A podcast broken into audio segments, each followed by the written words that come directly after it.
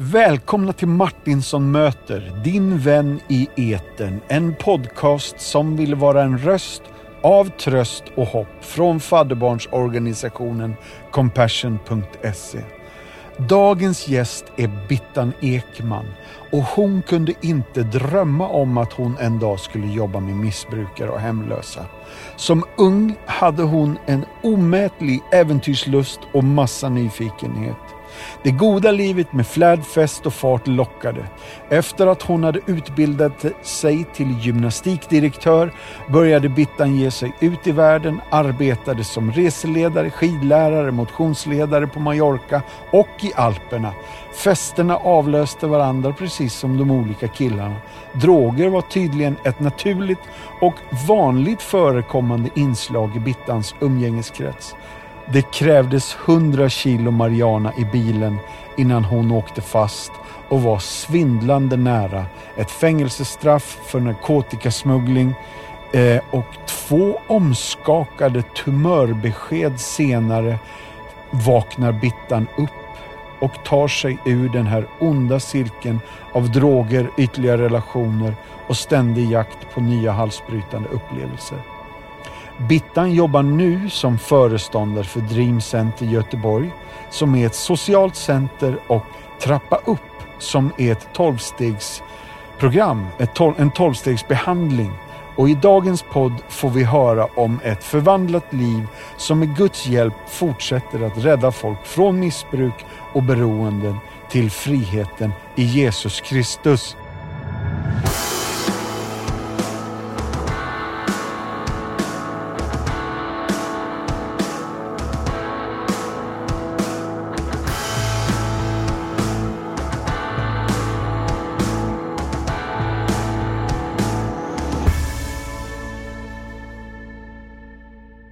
Nu är jag klar och säger välkommen hit, Bittan Ekman. Tack så mycket. Wow, det var ingen dålig beskrivning. Du och det är stämde mig det handlar om. Allt det här. Ja, du känner det gör, igen det? Ja, det är klart jag gör. Oh. Mm. Men det är ju några år sedan så att det, man får ju avstånd till det där livet japp, också. Japp. Mm. Men så otroligt roligt att du äntligen är här. Jag, jag ska ge mig på fem snabba. Men du behöver inte ge snabba svar, men frågorna går ganska fort att säga. Är du beredd? Okej. Okay. Ja.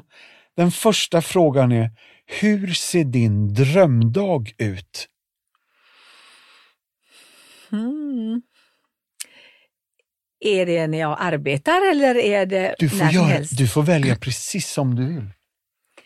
Det är det som är lyxen här. Ja, ja, men då kan det ju vara en lördag kan vi säga. Ja. Och jag har sovmorgon och jag kan ligga kvar i sängen och läsa en god bok. Ja. Och ha mina djur omkring mig, en hund och två katter. De brukar älska att ligga och, och mysa med mig. Ja. Och sen kan jag gå upp kanske vid elva-tiden och äta frukost och kanske gå och träna. Ja. Och, och gå ut med Happy då, våran hund, och... Så kommer kanske barnbarnen och hälsa på, både barn och barnbarn, och vi äter god mat tillsammans och, och så sätter vi oss i jacuzzin på kvällen och badar. Åh, oh, det här låter ju som en drömdag för de flesta så, av oss. Sen kan man, ja kan det vara, man kanske tittar på någon bra film eller någonting på slutet av kvällen. Mm. Du, det här leder oss osökt in på fråga två här då. Om du bara kunde äta en måltid resten av livet, vilken maträtt skulle det då vara? Jag tror nog det skulle vara lax. Lax? Mm. I ugn? Ja. Ja. Mm. Med så här spenat och ja, citronskivor. Ja. Och, mm. ja, ja, ja. Fattar. Spännande. Eller lamm. Lam, Eller lamm. Lammrack. Med mycket rosmarin och vitlök. Det är också väldigt gott. Men du, eh, lite så här barbecue-lamm? Ja, inte liksom över eld, men, men i ugnen. Eh, och, och ska det vara lite rö, rött kött och ja. Oj, oj, oj. Och någon god sås till det. Mm. Riktigt coolt. Eh, fråga nummer tre. Har det någonsin hänt dig någonting som du inte kunde och som du fortfarande kanske inte kan förklara som ett under eller ett tecken eller ett mirakel? Ja, vilket ska jag ta? Bra! Ja, det, det, det första som kom till mig det var i början på åttiotalet när det var undantagstillstånd i Polen åkte jag ner väldigt mycket med hjälpsändningar eh, och då var det jag en man som åkte med en lastbil för med medicin och, och, och kläder och sjuk, sjukvårdsgrejer och den var ju lite skraltare den här lastbilen, vi, vi var på väg att ta färjan nere vid Ystad då. Yep. eh, och vi kände ju liksom lite tveksamhet, ska vi verkligen våga åka? Det var en Mercedes-lastbil. För jag visste ju där nere i Polen, där det är nästan omöjligt att kunna få laga sin bil där. Ja. Och, och i alla fall inte liksom europeiskt märke som Mercedes då. De hade väl ryska ja. märken i så fall. Ja. Så, så vi bad och sa, Gud, vad... vad Vad säger du nu? Vågar vi åka över? Och vi bara kände frid att vi skulle göra det. Och vi kom till Polen och åkte en bit in mot Poznan. Vi skulle till Warszawa. Och så bara dog bilen. Och det var en liten, liten by där. Och ett litet café. Det var som bilen bara stannade rakt framför det här caféet. Yeah. Och jag tänkte, nej, vad ska vi göra nu? Alltså det, det var ju värdefull last. Man kan ju inte bara lämna en bil. Och det var ju liksom... ut precis ute i nowhere, det var ingen stad eller något, bara som en liten landsby. Mm. Så ja, vi gick in på det här lilla kaféet, vi såg att det var lite människor som satt där och, och så med, med lite tolk och, och så här så frågade vi, finns det någon finns det någon, meka, någon ja, mekanisk verkstad någonstans? Och de bara liksom skakade ju på huvudet, nej, nej, uh-huh. nej, det finns ingenting sånt. Och så satt det några gubbar med ett bord som också hade väl tagit en fika eller någonting och, och, och hade väl hört oss prata, så kom en fram till oss och frågade, vad behöver ni hjälp med? På ganska bra engelska. Ja, jag berättade att vi vet inte riktigt vad det är med bussen eller med, med lastbilen, den, den har bara dött. Ja, men då går jag ut och tittar på den, för jag, jag, har, jag har en ambulerande verkstad och jag specialiserar mig på Mercedesbilar. Så, och jag bara tittade, det är inte sant, det kan inte vara sant. Och så gick han ut och hans kompis gick ut och så sa, ni kan sitta här och fika. Och så kom de tillbaka efter en halvtimme och sa, ja, nu har vi fixat det, vi hade precis den reservdelen som ni behövde. Oh, kom igen. Och, och det kostar nästan ingenting. Oh. Och, så, och sen kunde vi åka därifrån och fullborda vårt uppdrag. Alltså jag tror det var änglar. Alltså. Oh. Det hade ju varit ett under även i Sverige om man råkar, liksom, bilen går sönder precis vid en, oh. någon som har alla grejerna i sin bil. Ja, ja det, det, var, det var ett mirakel, tror jag. Riktigt fint. Mm. Åh, tack snälla. Du, alltså, det gör ju att, att fråga nummer fyra känns oerhört fånig jämfört med den här storyn. Men fråga nummer fyra är, vad är din mest använda emoji när du smsar? Det är... Det är nog hjärtan. Ja. Eller den här som klappar händerna. Liksom.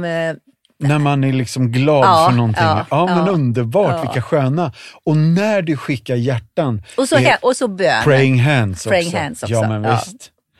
Men du, när du skickar hjärtan då. Är mm. det röda hjärtan till alla? Eller ja. Är det lila eller svarta eller... Ofta ser det röda. Det kan Oj. vara lite, lite så, liksom, med lite färg och så här, glimmer på. Men, men som nu till påsk och sånt där, när det är högtider, du kan skicka en massa olika färger på hjärtan. Ja, ja. Mm. Underbart. Sista frågan. Om du kunde dela en lång trerättersmåltid med fyra individer som är nu levande eller sedan länge döda, vilka fyra skulle du välja då? Du får alltså välja helt fritt. Nelson Mandela. Ja. Eh, Magnus Sund. Yeah! Roland Hellsten. Ja. Eh, min farmor. Ja! Mm. Vad spännande, vilken skön kombo av Nelson Mandela, farmor Roland Hellsten och Magnus Sund. Du, vilken middag. Ja. Och ni skulle kanske käka lamm då? Ja, det skulle vi säkert kunna ja, göra. Ja, jättebra. Du Bittan, mm. jag tror att Du har en storebrorsa som heter Bengt Rune. Ja, hade. Han, hade du? Han är ju hemma hos Herren. Det är mm. så. Har du några småsyskon som är tvillingar? Jajamensan. Gjorde det här att Bengt Rune tog lite mer hand om dig? Ja, så var det. För när jag var ju tre och ett halvt när tvillingarna föddes. Och ja. mamma, hon fick mjölkstockning och, och det liksom gick upp i... Så hon fick någon, någon psykos. Oj. Så att hon fick ligga på Lillhagen i säkert sex månader. Och Pune och jag, vi, som vi kallar honom, eh, vi fick vara på barnhem. Ja. Och, och även tvillingarna då. Ja. Och eh, sen när vi kom hem därifrån och när mamma blev frisk... Då hade ju hon fullt upp, svag som hon var då, liksom att ta hand om tvillingarna. Ja. Så då, då så sa hon ju till Pune, nu får du ta hand om din lillsyra. Ja. Och, och jag tyckte det var jätteroligt att få vara med de stora grabbarna. Men jag, fick, jag blev tillsagd, du får inte gråta och inte gnälla. Nej. Så jag blev ju snabbt en pojkflicka. En riktig tomboy. En riktig ja. tomboy, ja. Ja, men det var roligt att du säger det själv, för det har jag hört av dina vänner nämligen. Mm. Men är det också sant att han lärde dig att göra armhävningar tidigt? Det kommer jag faktiskt inte ihåg, men jag, jag har ju alltid varit duktig i gymnastik och varit den som har sprungit snabbast och klättrat högst och, och så här. Så att jag, jag, jo, men jag, jag är duktig på armhävningar idag också. Ja, det har jag också ja. hört. Ja, jättekul, jätteroligt. Du... Eh, sen har, tror jag att du själv har berättat att du var på läger eh, på Smynagården och mm. blev frälst. Ja. När du var åtta. Ja, det var jag. Och, och det, då var det, det var väl ingen stor upplevelse för mig. Jag tror nog att det förväntades liksom att alla som inte var frälsta skulle bli det. Så att yep. jag kommer inte ihåg liksom någon, att det var någon, något underbart. Liksom. Men, en, men Gud, han kom ihåg det. Yep. Han vet ju att jag ändå sa ja till honom då. Ja. Och det kan jag ju se under hela mitt liv hur jag har haft Guds beskyddande hand över mig så att inte jag liksom trillade alldeles för snett liksom, mer ja. än jag, vad jag gjorde. Mm. Bodde i Askim. Mm. Eh, jag har hört att det var moppar, det var bärs och det var Mariana. Mm. Eh, men då kan du inte varit åtta utan då måste det ha varit lite... Nej, då var jag femton. Ja. Eh, jag... Ja, femton, sexton, alltså Mariana och det, det var, när, jag träff, när jag var sexton träffade jag en kille som var fem år äldre än mig. Ja. Och det var han som ledde in mig lite på drogernas väg då. Ja. Eh, och även andra vägar som det här med kriminalitet och så. Ja. Och du stal pengar fast du egentligen inte behövde det. Och ja. stal kläder. Ja, men det var just den här killen som... Jag kan inte skylla allt på honom, men, men han, han ingav mig liksom tankar som jag inte hade haft innan. Nej. Så det var ju det här lite att testa gränser. Det var ju inte för att jag egentligen behövde det, men det här liksom, ja, alltså det här lite äventyrliga liksom drev mig lite att testa saker. Ja. Fastän jag inte alls egentligen behövde det, som sagt. Jag kunde ju be mamma och pappa om pengar. Ja. Men, men det här, det här förbjudna, liksom, det är väl det som Eva i lustgården lockades till att göra när hon tog det där äpplet. Så att, det. Ja, det blev liksom sakta men säkert. Liksom. Så, så blev det ju som mer och mer som en, ett ekorrhjul som började snurra. Mm. Och mitt samvete som jag en gång hade haft, det, det började ju liksom, det började trubbas av mer och mer. Mm. Sigrid Rudebecks gymnasiet mm. eh, och idrottslärare. Ja. Var det så? Ja, det var ju där jag började gymnasiet. Mm. Och, och det var väl där jag kanske började med det här att jag hade varit så blyg och osäker. För då bestämde var ingen som kände mig där. Nej. Och så då kallade jag mig för Eva. Jaha. För jag heter ju Eva Brittinger. Ja, men visst. Bittan kom ju från Brittinger. Men jag har alltid avskytt Brittinger.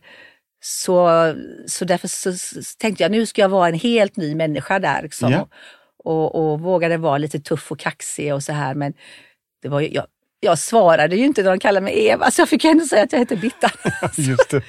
Men där var jag i ett och ett halvt år med mina betyg. Jag hade ju varit eh, liksom en nörd vad det gäller läxor och sånt där. För det var ju det jag höll på med när, under den där osäkra tiden. Ja. Där fick jag bekräftelse liksom, att jag Just var bäst det. i klassen på det i alla fall.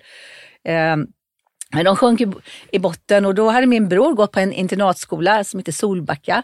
Det är där ja, den här boken Ondskan är skriven från en. Aha. Och John Hughes. Ja, just det. Ja, ja, ja. Så då, halva gymnasietiden flyttade jag dit upp. Och, då, och där fick jag ju liksom... Det fanns ju inga regler, det fanns ju regler på skolan, men de bröt man ju liksom. Ja. Så det var ju nästan en sport att, att bryta regler. Så, att, ja. Så det, det, det här liksom att testa gränser liksom, det, det fanns med mig från tidigt stadium. Ja. Hmm. Men du blev, blev du gympamajer? Jo, jo, men då, var, då ville jag egentligen bara, efter gymnasiet ville jag egentligen bara ut och, och se världen. Men ja. då, då övertalade mamma och pappa mig att ändå göra en utbildning innan jag åkte iväg och reste. Och jag, eftersom jag alltid gillat sport så, så var det min gympalärare där på Solbacka som sa, men sök in till idrottslärartjänst då liksom. Ja. Ja, men, ja, men det kunde jag tänka mig, så det gjorde jag. Och, och så, ja, så gick jag två år i Örebro på G I H. Okej. Mm. Och, för att... och det var ju en rolig utbildning, mm. men jag kände ju inte att det, jag ville vara gympalärare när, när jag var klar. Jag tyckte det var alldeles för tråkigt. Ja, ja, det står i mina papper också faktiskt. Men det här ledde till att du blev någon form av motionsledare i Spanien. Ja, precis. Jag, då, då, då sökte jag till Vingresor som motionsledare. Ah. Eftersom jag var idrottslärare så var det ju lätt att få det jobbet. Japp. Och, och då fick jag ju smak på det här med turism och, och, och ja, leva utomlands. Och, och det var ju mycket festande och mycket roligt man hade. Ja. Men sen efter den säsongen då var det ju skidåkning som, som hägrade. Mm. Så då sökte jag till en, en annan resebyrå. Men till slut så tröttnade jag på det här och var, var trevlig mot turisterna. Just det. Och då var då jag bestämde mig för att åka till U S A. Och va, inte tågluff, men någon form av luff var det i alla fall, va? I, I U S A? Ja, först var det flygluff kan man säga. Ja. Vi, vi flög runt omkring, yep. jag och min kompis, eh, på sådana där pass. Man kunde åka hur mycket som helst in, un, inom tre månader. Och då första stället vi kom till var New York, och då hade ju han, min, den här pojkvännen som var fem år äldre än mig, som hade liksom lett in mig på fel vägar, då bodde han där. Så vi pratar om den här svenska killen? Ja, aha. Just det. Aha. Och då var han en drug dealer, alltså en han, knarklangare. knarklangare. Yes.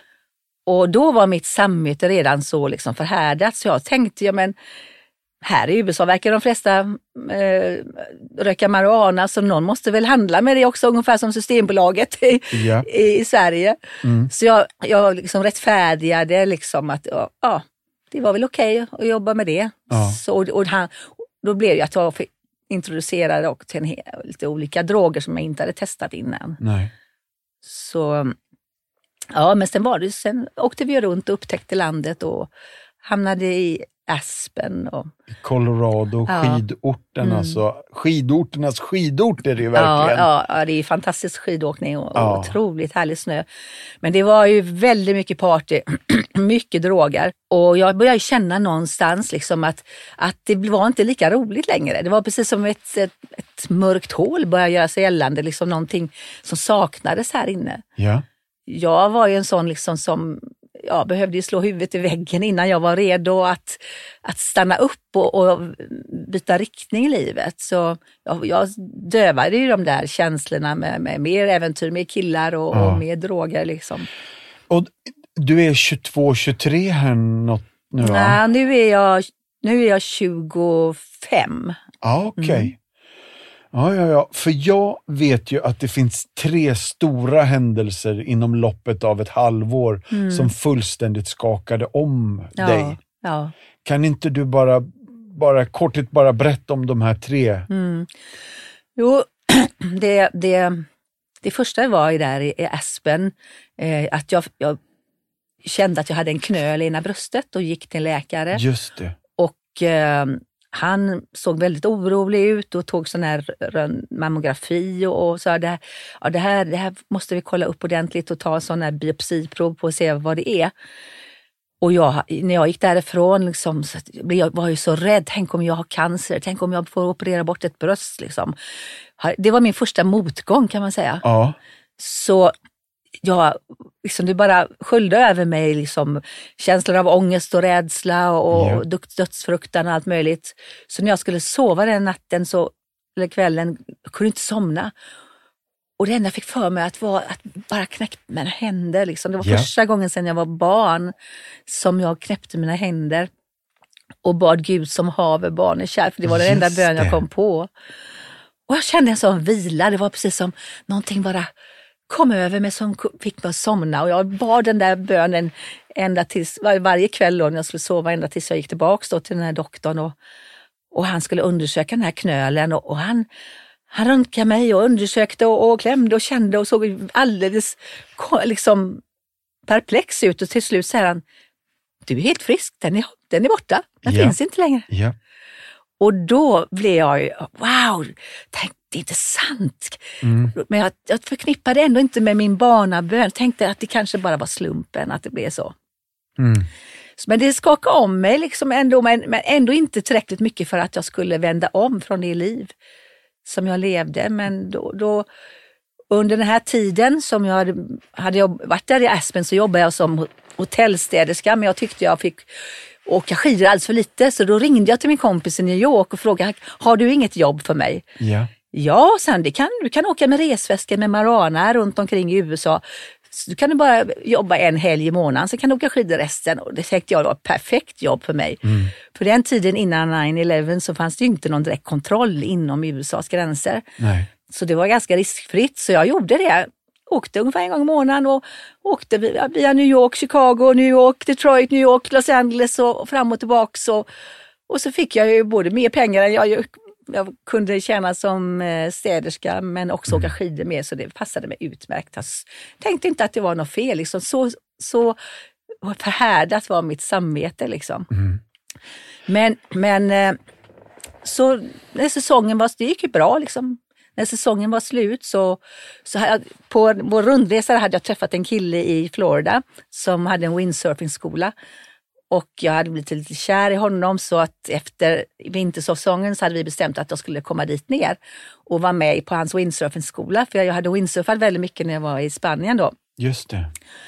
Och, och det var ju roligt, och det visade sig att han Han hade en kompis som också var drugdealer. Och då kom jag ju på den briljanta idén att jag skulle föra samman honom med min kompis i New York. Yeah. Och, och också tjäna lite pengar på det naturligtvis då. Mm. Så vi åkte upp. Och, och det blev en affär mellan dem. Och det var just hundra kilo som skulle tas. Så det var för mycket att ta i resväskor. Mm. Så det skulle transporteras i en bil. En sån där van.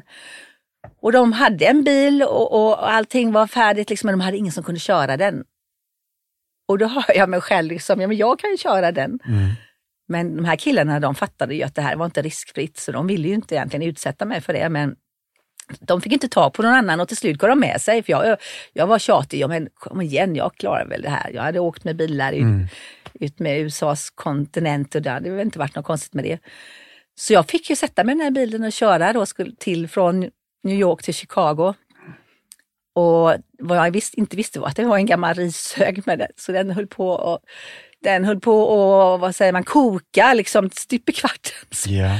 Men jag kom i alla fall till slut fram till Chicago och skulle precis leverera det här eh, vid, en, vid ett hotell. Och så hör jag polisen bakom mig som prejar in mig där vid vägkanten. Och då trodde jag absolut att de visste vad jag hade med i bilen, men det, hade, det visste de inte. Nej. Men när de kom fram till bilen och såg hur nervös jag var liksom, och att det bara stank marijuana i hela bilen. Ja. Jag hade ingen aircondition. Nej, du måste ju nästan sitta lite pårökt ja. där inne då. Ju. Så det tog ju inte lång tid mm. innan de fiskade upp, och jag hade där i, i baksätet, Nej. bagaget. Och, och heller inte lång tid förrän jag satt bakom lås och bom i ett häkte. Ja. Och då var det när de stängde den här fängelsedörren liksom. Då var det som rullgardinen gick upp för mig liksom, och jag bara mm. tänkte, men hjälp, hur har jag hur kunde jag vara så dum och försätta mig i den här situationen mm. och tro att allt bara skulle gå bra. Jag har aldrig känt mig så övergiven, så desperat, så totalt ensam och förtvivlad som då. Och det enda jag fick för mig att göra, bara böja, böja knä vid den här cellbritsen.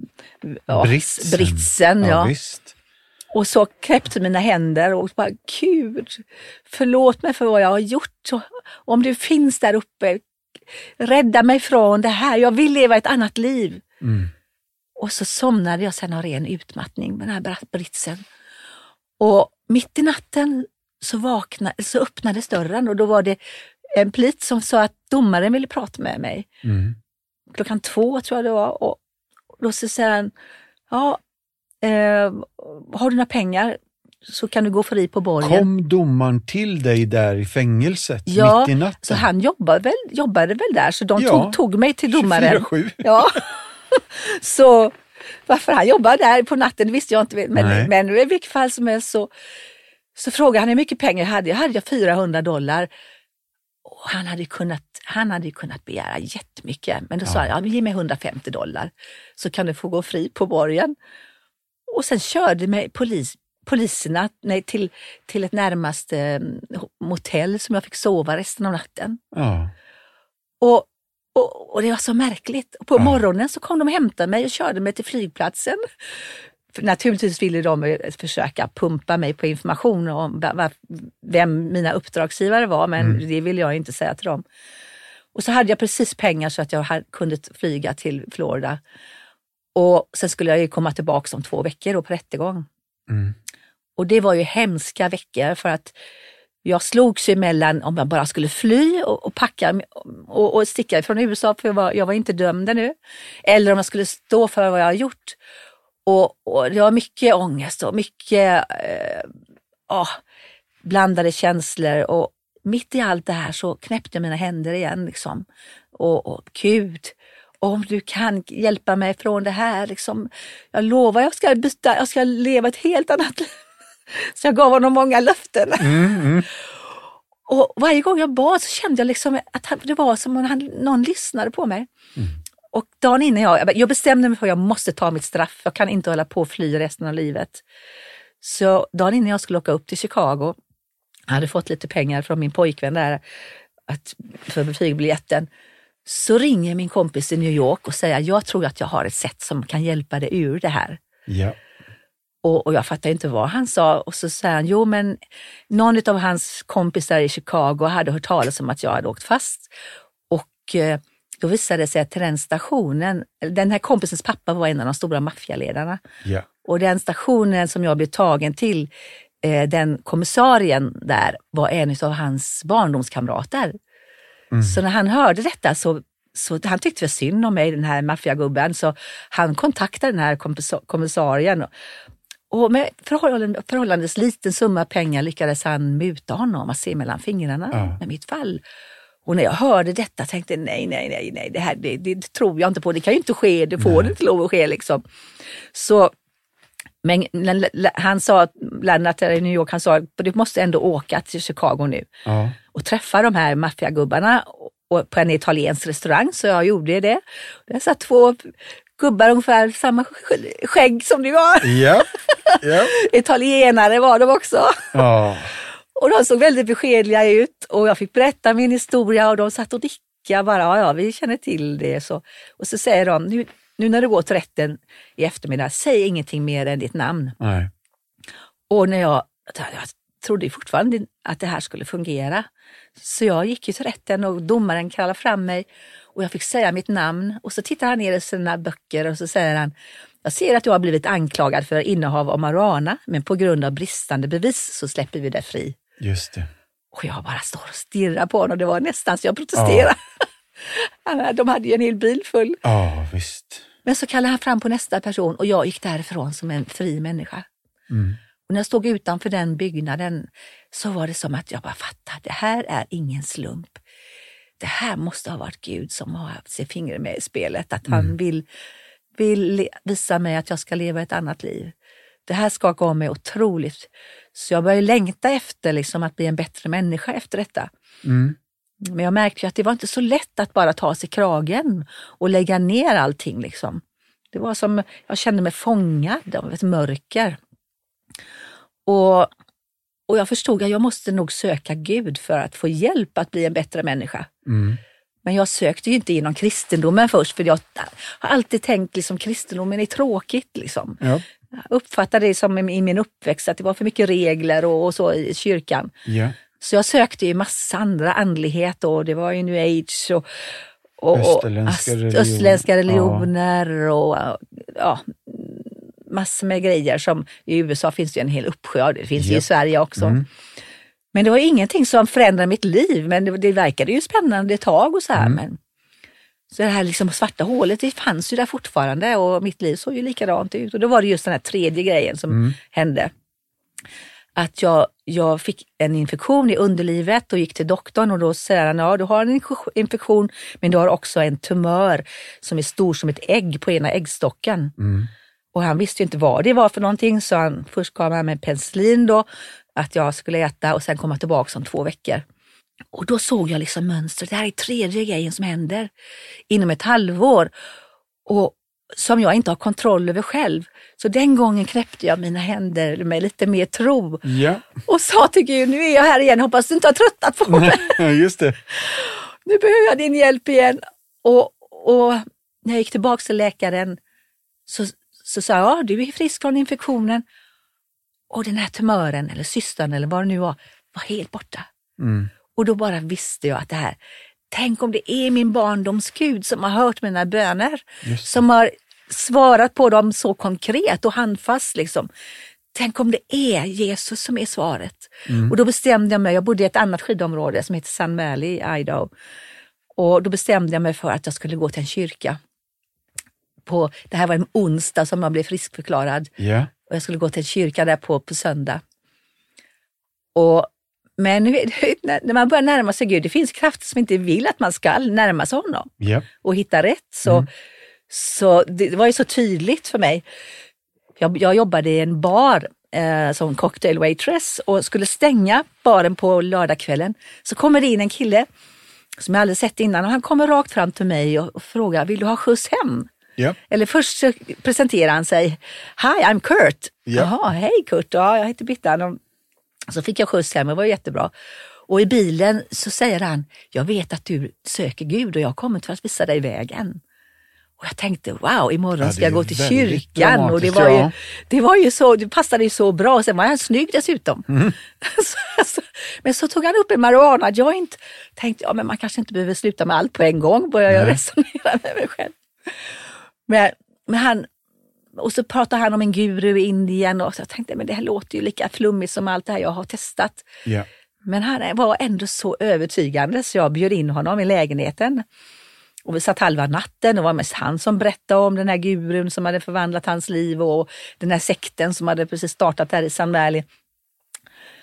Och jag tänkte, nej men, ja, ja men jag, jag gav, han stannade kvar över natten och, och på morgonen så var det som en liten röst när jag vaknade och sa att du måste gå till den här kyrkan som du har bestämt. Mm.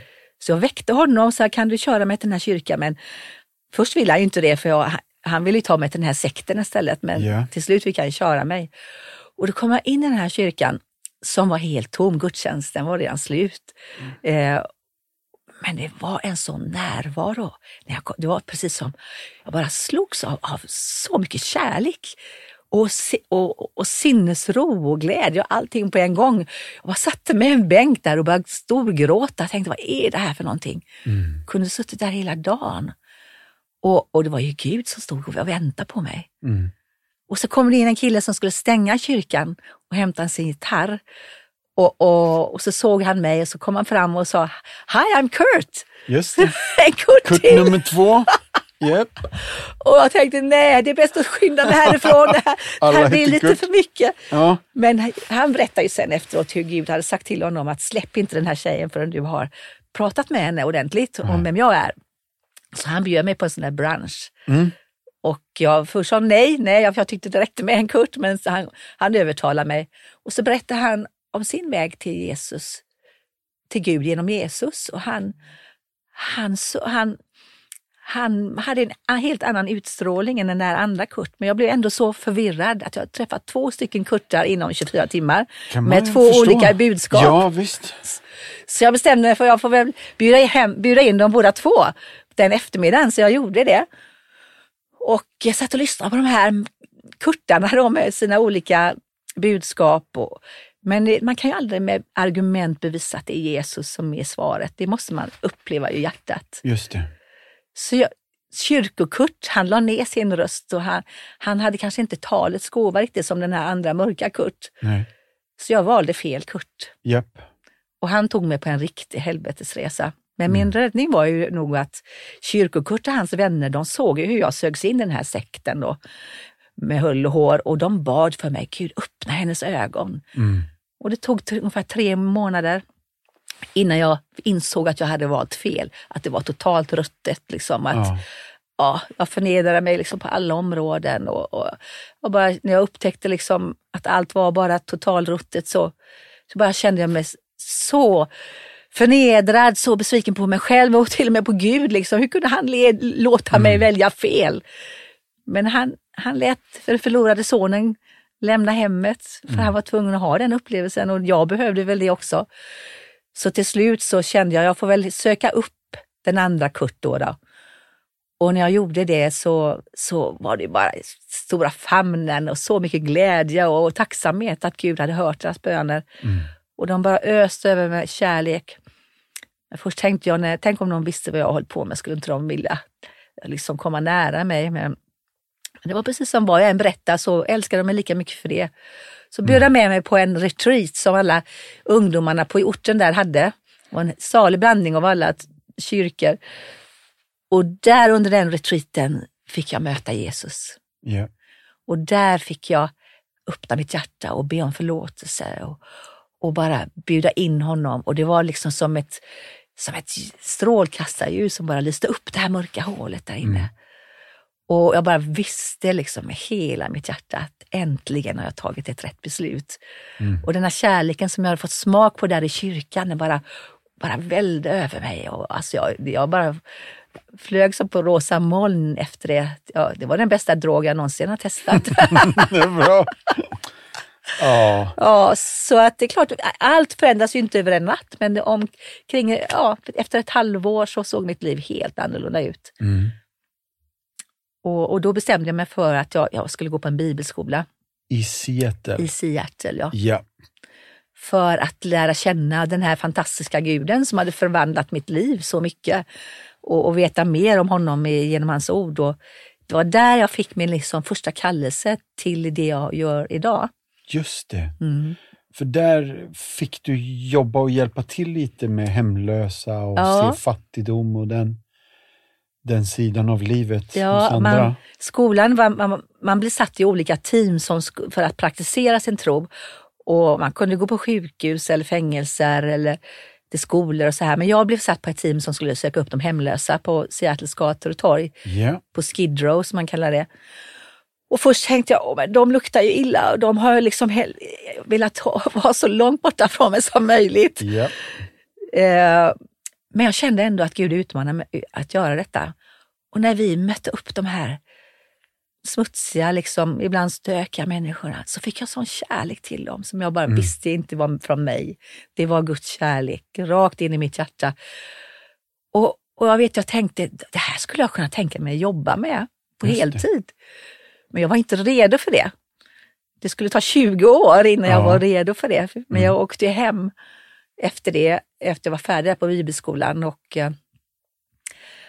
ja, det var då jag åkte iväg med, med nej jag faktiskt, jag fick jobb, jobba på Linnea-huset Just som det. husmor ett år, där fick jag smak Just med det här det. lite med behandling. Just det, du ja. lagar mat. Ja, ja. Men, men och, det, det var bara under ett år som, som jag testade det. Och sen så fick jag den här inbjudan att hjälpa till med hjälpsändningar till Polen då. Yeah. Så gjorde jag det under ett år. Och så träffade jag ju Ola mitt i det. Yep. Eh, och eh, ja, vi blev förälskade och gifte oss efter ett halvår. Och först då började jag jobba som idrottslärare faktiskt för första Aha. gången. Men, men ni åkte till Afrika ja. nittiofem nittiosex va? nittiofem nittiosex ja. Yep. Vi fick ju, innan dess så fick vi ju tre pojkar på raken med t- två år emellan. Samuel. Viktor Vi- först. Viktor först. Viktor, Mikael, Gabriel. Aha. Och, och sen Samuel kom Samuel när vi, när vi var i Sydafrika. För jag hade ju pratat med Ola om det här med mina, un- mina år som på bibelskolan i U S A. Liksom. Tänk, tänk om vi hade kunnat få, få göra det tillsammans. Ja. Så öppnade Gud den möjligheten för oss att åka till Sydafrika, till Rema i Johannesburg. Och, Just det. Och det var en underbar tid för hela familjen och, och, och då fick jag fick vi en sån längtan efter att få ett barn till. Så, så föddes Samuel där nere. Japp. Mm. Men från det här fram till det som blev Trappa ner, Trappa upp och Trappa ut. Mm. Det här är ju tre viktiga och ganska stora verksamheter, framförallt värdefulla verksamheter som du har varit med och sjösatt. Mm. tjugohundraett, tjugohundraåtta och tjugohundrafjorton, va? tjugohundrafemton var det Trappa ut. Ja, va? Just det. Ja. Mm. Om, om du ska förklara lite, för nu jobbar ju du med Dream Center i Göteborg. Mm. Hur, hur öppnades den här dörren? Jag vet att det var Göteborgs kommun, men, mm. men liksom... Det här var ju parallellt med känslan i ditt hjärta. Mm. Ja, om jag backar, back, backar bandet lite när jag kom tillbaka från, eller från Sydafrika där. Så bara, jag visste att Gud hade ett speciellt uppdrag för mig, men jag visste inte vad det var för någonting. Mm. Jag frågade honom många gånger, vad ska jag bli när jag blir stor? Men, för jag visste att jag inte var idrottslärare. Mm. Så jag testade, jag var, jag var försäljare ett tag, jag testade olika grejer. Men, men det var först... Eh, tjugohundraett när vi var med i Vineyard-kyrkan mm. som då kom den förfrågan, för det var ju Tabernaklet som, som ägde byggnaden. Just det. Det fanns ju en källarlokal som inte användes. Då var det kommunen som hade fått nys om det, för de hade stängt ner alla härbärgen i Göteborg under den tiden. Ja. Och frågade Tabernaklet och Vineyard om vi vill vara med och starta ett nattcafé för hemlösa mm. i, de, i den här källarlokalen. Och jag vet inte vad, Roland Hellsten som var, precis hade blivit pastor där i Tabernaklet, yeah. han berättade detta för mig. Han hade precis, ja, precis startat sin tjänst och, så det var ju en jätteutmaning för honom och för hela församlingen, eller båda församlingarna. Och så fort jag hörde talas om det så började mitt hjärta bulta. Jag tänkte, det kanske är det jag ska hålla på med. Yep. Det kanske är det som Gud vill att jag ska göra. Så jag sa det till Roland, om det inte är någon annan som erbjuder sig så kan jag nog tänka kanske att starta det här. Och det var ingen annan som erbjuder sig. Nej. Så det blev ju jag. Mm. Och jag hade ju aldrig, jag menar, jag, jag hade ju bara en liten glimt av det här arbetet där i Seattle. Så jag var ju inte alls erfaren på något sätt. Men... på en gång, alltså när vi, vi hade startat inom en månad ja. Och det bara välde in, liksom kunde ju vara hundra pers där liksom, ja, i den här lilla visst. lokalen eh, och så jag bara älskade det här arbetet, jag, mm. åh vad jag älskade, och då visste nu vad jag, vad jag ska bli när jag blir stor. Yep. Att få förmedla kärlek och hopp till dem liksom, som ofta kanske ja, blir bemötta som samhällets avskum. Och, och visa liksom att det finns, det finns en, en kärleksfull Gud som älskar dig i befintligt skick. Liksom. Yeah. Så min passion, förutom att ge första hjälpen där med kläder och mat, har alltid varit att hjälpa dem bort ifrån drogerna, precis som jag fick hjälp. Liksom. Oh. Så jag gick ju utbilda mig parallellt som jag jobbade där till drog- och alkoholterapeut. Och fick ju, det var ju fler och fler som då fick, ville få hjälp. Mm. Eh, och bland annat Farsin då, som du har... Yep. som du har intervjuat. Och, ja, han kommer nog i podden här snart nu. Ja. Så det blir jättespännande för att det är ju parallella stories här nu. Ja, precis. Mm. Och, och, då, och då när han, då tjugohundrasex när jag var klar med skolan, då får jag liksom bara i mitt hjärta liksom öppenvård, öppenvård, dagcenter liksom. Och så jag, jag var, vad menar du liksom? Jag hade, hade ju fullt upp med, med Trappa ner, men Men i och med det att Farsin och många andra liksom sökte min hjälp liksom att, att komma bort ifrån gatan och från drogerna, så, så började jag liksom, ja, tänka mig jag kanske ska starta någon typ av behandling eller någonting. Och då hade jag hört talas om Dream Center i Los Angeles, hur de hade förändrat i princip hela downtown Los Angeles med sitt Verkligen. sociala arbete. Mm. Och min syster, hon fyllde femtio år, hon bodde där precis i den tiden. Skulle fira kalaset där, så tänkte jag jag, jag kombinerar det med att besöka Dream Center och bli inspirerad liksom, att våga starta det här, den här öppenvården då. Så jag besökte Dream Center och blev så taggad av alltså, sånt fantastiskt arbete då, jag har mm. gjort det och gör. Mm.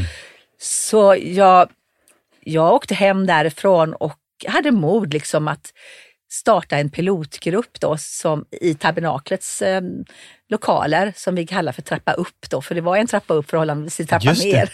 Yep. Och det var just tolvstegsmetoden då som blev liksom grunden i, i den eh, behandlingen. Och det slog ju så väl ut så att efter det så bara kände jag att vi, vi måste ju fortsätta i skarpt läge. Mm. Och då fick vi hyra lokaler från Linnea-huset. Ja. Och, och ja, blev upphandlade av Göteborgs kommun och, och så började trappa upp då. Mm. Och det är det jag håller på med fortfarande. Mm. Men det här med Dream Center har jag liksom haft mitt hjärta hela tiden. Mm. Men jag hade ju fullt upp och bara jobb, liksom bygga upp, trappa upp och också trappa ut. För det kom en man som, som hade varit utbränd till mig och, och när, när jag introducerade honom till tolvstegsprogrammet så sa han, men det här, de här stegen, de är ju grymma. Tänk om jag hade blivit intresserad till det, som kanske jag hade blivit tillfrisknat mycket snabbare. Yeah. För det, de här stegen är ju fantastiska att, hjälp, att jobba med sig själv genom de här stegen. Och då han och jag t- började planera för att starta eh, tolvstegsbehandling för utbrända människor. Alltså med utmattningssyndrom. Och eh, tjugo femton startade vi en pilotgrupp. Just det. Och då valde vi ut tio stycken människor som hade drabbats av utmattningssyndrom. Och det slog så väl ut. Alltså, jag tror utav sju av tio gick tillbaka till sina arbeten direkt efter de här tre månaders behandling som de gick igenom då. Mm. Och så skulle vi jobba, eller starta tjugo femton i skarpt läge då, tänkte vi. Men så kom flyktingvågen. Just det. Och det bidrog att trappa upp, för det var ju trappa upp som hade finansierat trappa ut. Att vår ekonomi bara sjönk, vi fick inga placeringar för alla pengarna gick till att hamna om flyktingarna. Liksom. Ja, visst. Så ett tag såg det som vi skulle behöva stänga trappa, trappa upp. Eh, och styrelsen liksom sa till när vi får nog, vi fick av, liksom fixa upp eh, den ena efter den andra, var bara farsen jag kvar. Och så när jag frågar Gud, vad, vad, men, vad menar du med det här? Ska vi, ska vi, ska vi bara stänga ner nu liksom?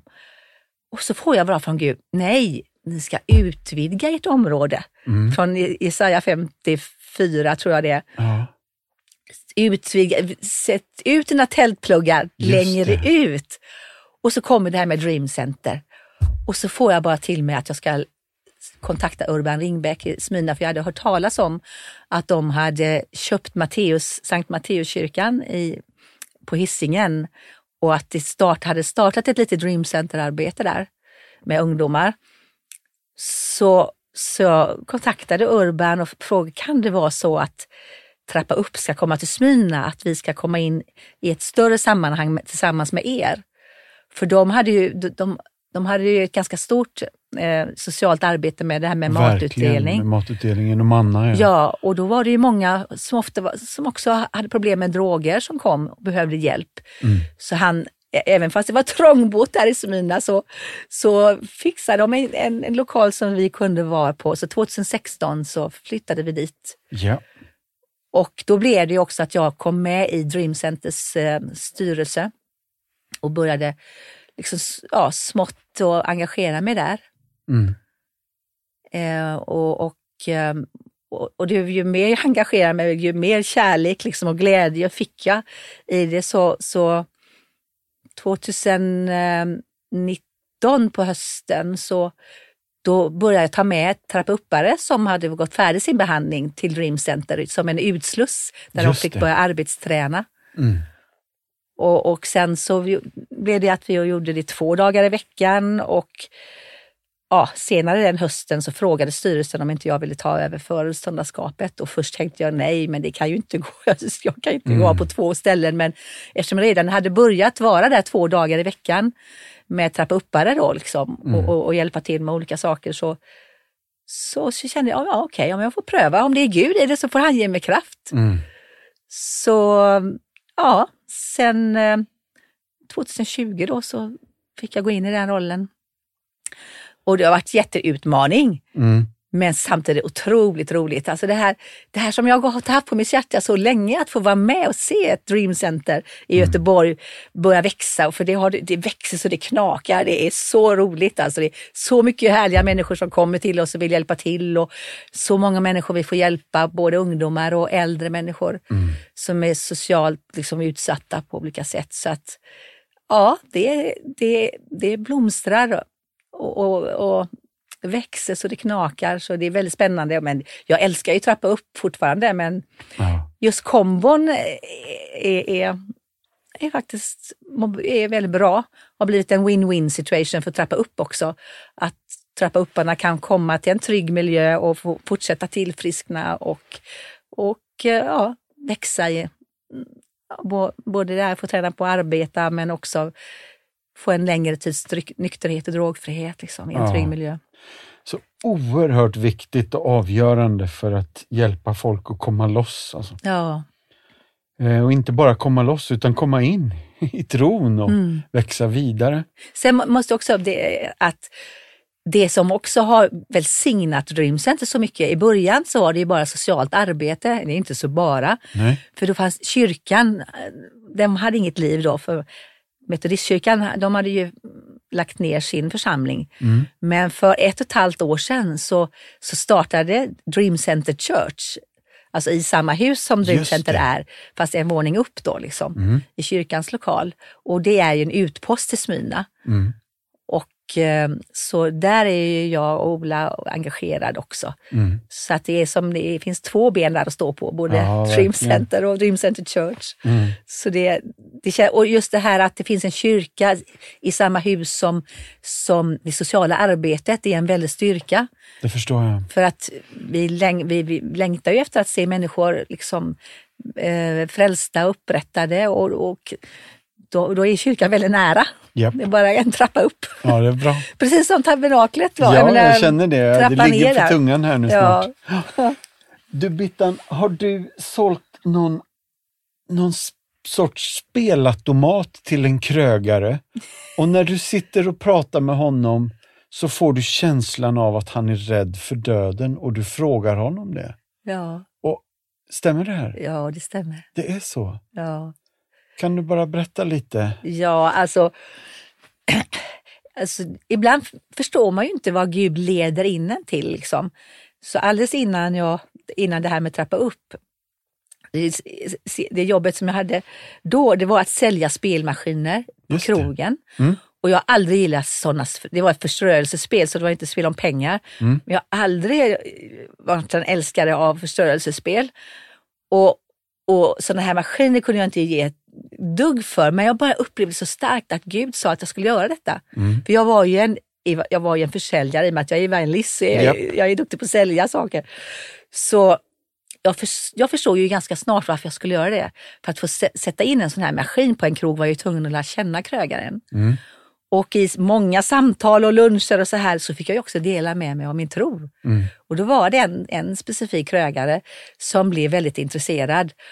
Och jag vet, eh, vi skulle, skulle käka lunch och jag hade lovat honom att jag skulle berätta mer om min tro. Och kvällen innan så bad jag Gud, ge mig någonting liksom, som kan bli en öppning, en naturlig öppning. Mm. Och då får jag bara den här tanken, fråga honom om, om han är rädd, rädd för döden. Mm. Jag tänkte, är det verkligen från dig Gud? Men ja, ja. Så i alla fall jag satt där på lunchen så kom den här tanken igen. Fråga honom om han är rädd för döden. Så gjorde jag det. Och så han stirrade på mig och bara, hur kan du veta det? Ja. För det var liksom det, han, han hade kontroll på hela livet, men det hade han inte kontroll över. Nej. Och han var paniskt rädd liksom för att någon i hans familj skulle dö eller han själv. Och när jag berättade för honom, ja, jag tror att det var Gud som sa det till mig. Då sa jag, va? Kan Gud veta det? Berätta mer om honom, jag vill ja, veta mer. Ja, visst. Och så blev det att vi fick starta en alfakurs på hans krog. Aha. Som han var med på då. Och på grund av det så hörde, lät ju det här höras till andra krögare. För vi startade på Pallas också, en alfakurs. Just det. Så att det, det, då, då kunde jag ju se liksom meningen med det här. Ah. Att jag skulle jobba med det. Och, och ytterligare när jag sen när jag startade Trappa upp så berättade jag ju det för alla mina trö, krögar, kompisar då. Och de tyckte ju det var jätteroligt. Så Bittan, vi kan väl få laga mat till, till alla trappa upp, eller vad säger de, trappanerarna. Ja. och, och så det var Leif Mannerström och, och många av de fina yep. krogarna. Jag minns det där. Som de, de fixade själv ett arv, som att jag åkte bara runt på olika krogar. Det var väl ett åtta, tiotal olika krogar som lagade mat. Så vi mm. kunde få lyxmat och dela ut till dem på trappan ner. Så det var, ja det var... Och då förstod jag ännu mer varför jag skulle mm. lära känna dem. Liksom. Ja, det är bra. Så Gud, han vet hur han får till det. Du, mm. nu skulle jag vilja ta och flika in en grej här. Jag skulle vilja berätta lite om Compassions arbete på fält. Mm. Så jag tänker att jag läser en berättelse. Och när jag är klar med den så kan väl vi bara reflektera lite kring hur... Eh, Hur ska vi hjälpas åt att utrota fattigdomen i världen?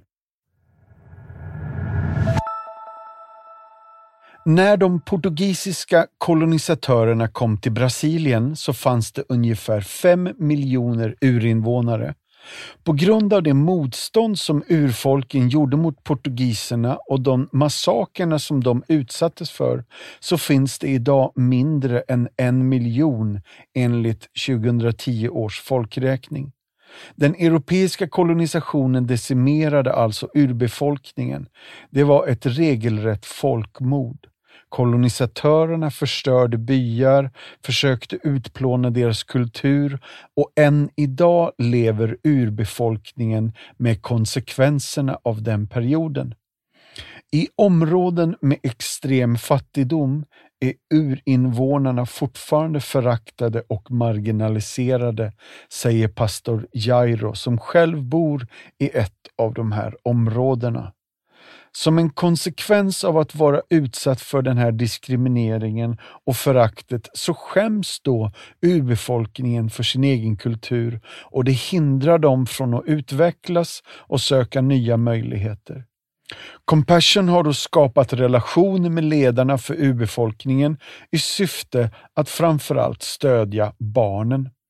Stödet ges med respekt för den lokala kulturen och deras egna regler.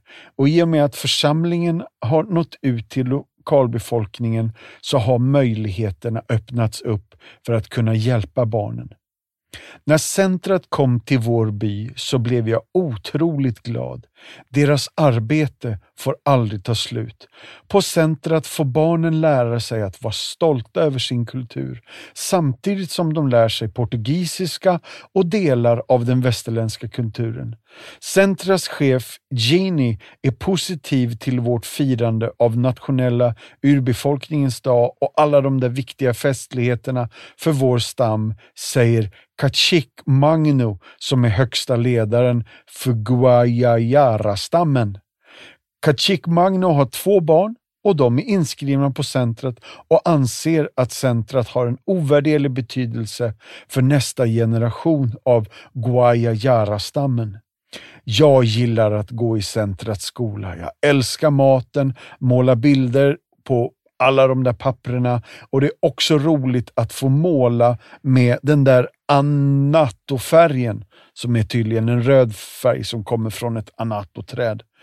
Eh, precis som min pappa gör, säger Kayo Guayara som är son eh, till Kachiko Magnus. Jag önskar att våra barn ska kunna drömma om att de ska bli det de vill. Vi tillhör ursprungsbefolkningen och det kommer vi att fortsätta med.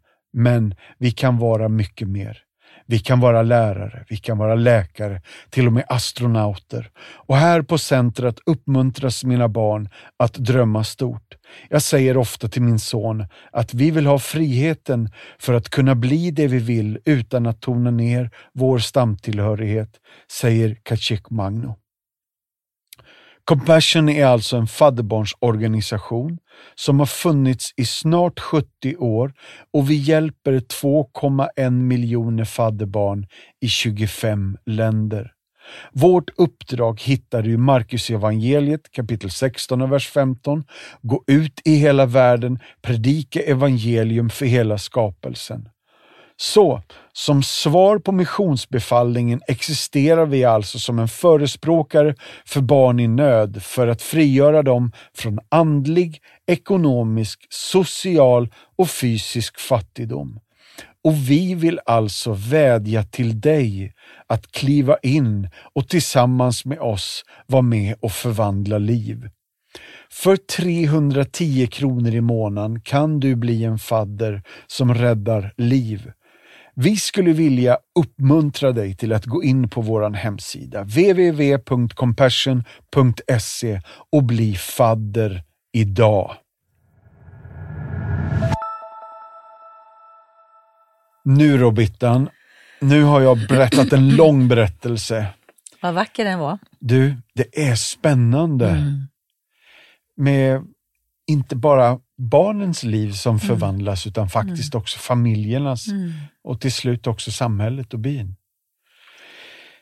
Det är väl det mest meningsfulla man kan vara engagerad i, att få se människors liv förvandlade.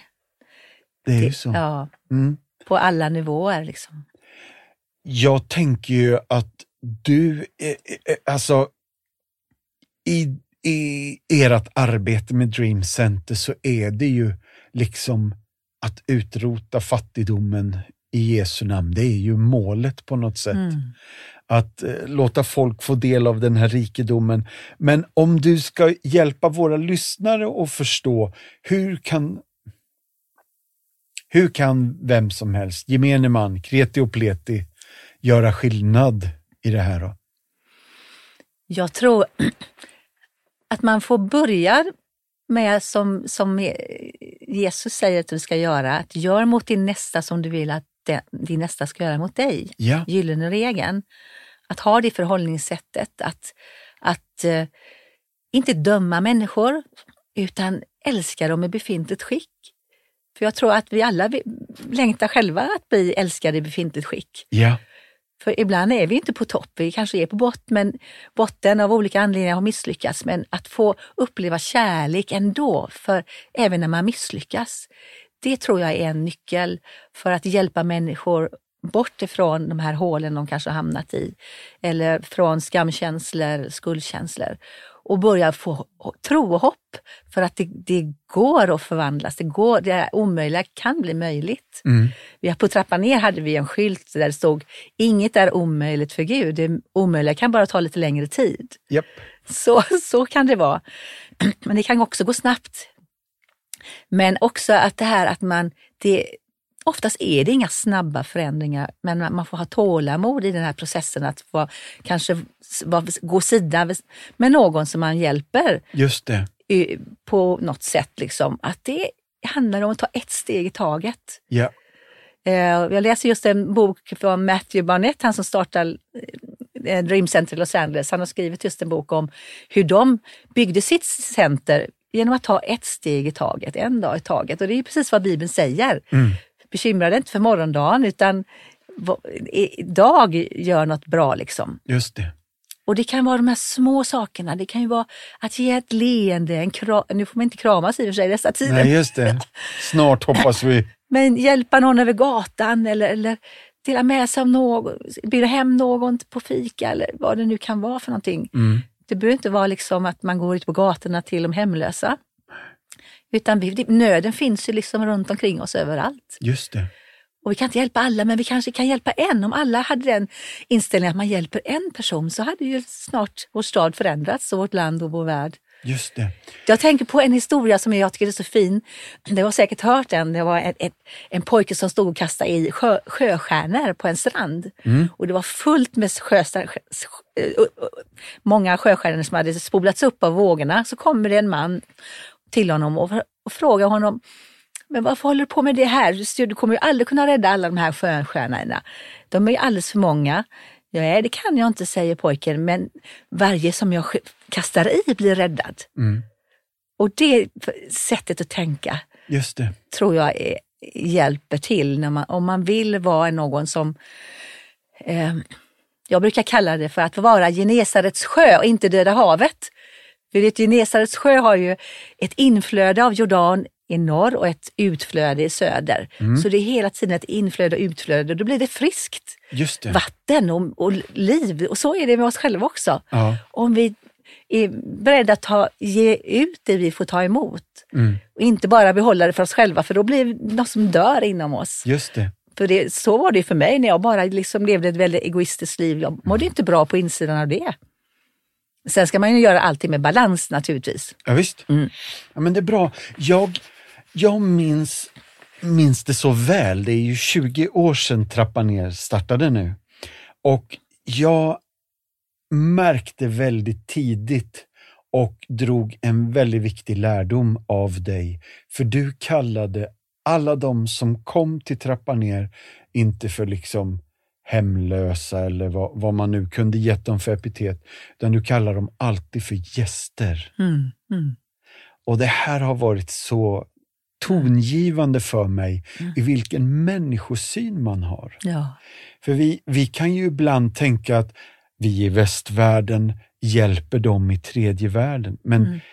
att, att bli fadder handlar ju inte om att, att bara liksom ekonomiskt hjälpa någon mm. utan man får ju faktiskt se eh, hur liv förvandlas. Mm. Och att det någonstans är där tonvikten ligger. Och oh, där ja. är ju... Ja, du skulle säga något. Nej, men alltså det finns inget mer spännande att få vara med på någons resa. Och parallellt som någon annans liv förvandlas och förvandlas sitt eget liv också. Ja. Så är det. Ja. Jag vet ju många, trapp, många volontärer som kom till Trappa ner och kanske trodde först att de, de hade mycket att förmedla och hjälpa de här människorna där, eller våra gäster. Men många sa när de gick hem, åh vad jag har lärt mig. Japp. Jag har, jag har fått ta emot mer än vad jag har gett den här kvällen. Ja. Och hur, så växer de själva som människor. Och, ja, så det gör man. Mm. Ja, det är jättebra. Tusen tack Bittan för allt det du gör. Och allt det du gör, inte bara för oss med att du liksom peppar oss att fortsätta och jobba vidare, var och en som lyssnar. Men också genom Dream Center och Trappa ner, Trappa upp och Trappa ut och alla trappor. Tack snälla Bittan för idag. Ja, tack för att jag fick komma hit. Det var jätteroligt att få vara med. Och Gud välsigna Compassion ja. och allt ni gör där. Mm. Tack, det tar vi emot. Mm. Slut för idag och tack för idag allihopa. Vill du veta mer om det som har pratats om i podden så har vi något på vår hemsida som heter Show Notes. Där kan du se alla länkar till sånt vi pratar om. När vi refererar till en film eller en bok eller en sång. Då finns de länkarna där. Så gå in på compassion punkt se så hittar du helt enkelt massa extra material. Tack, ha det bra, bye bye, hej då!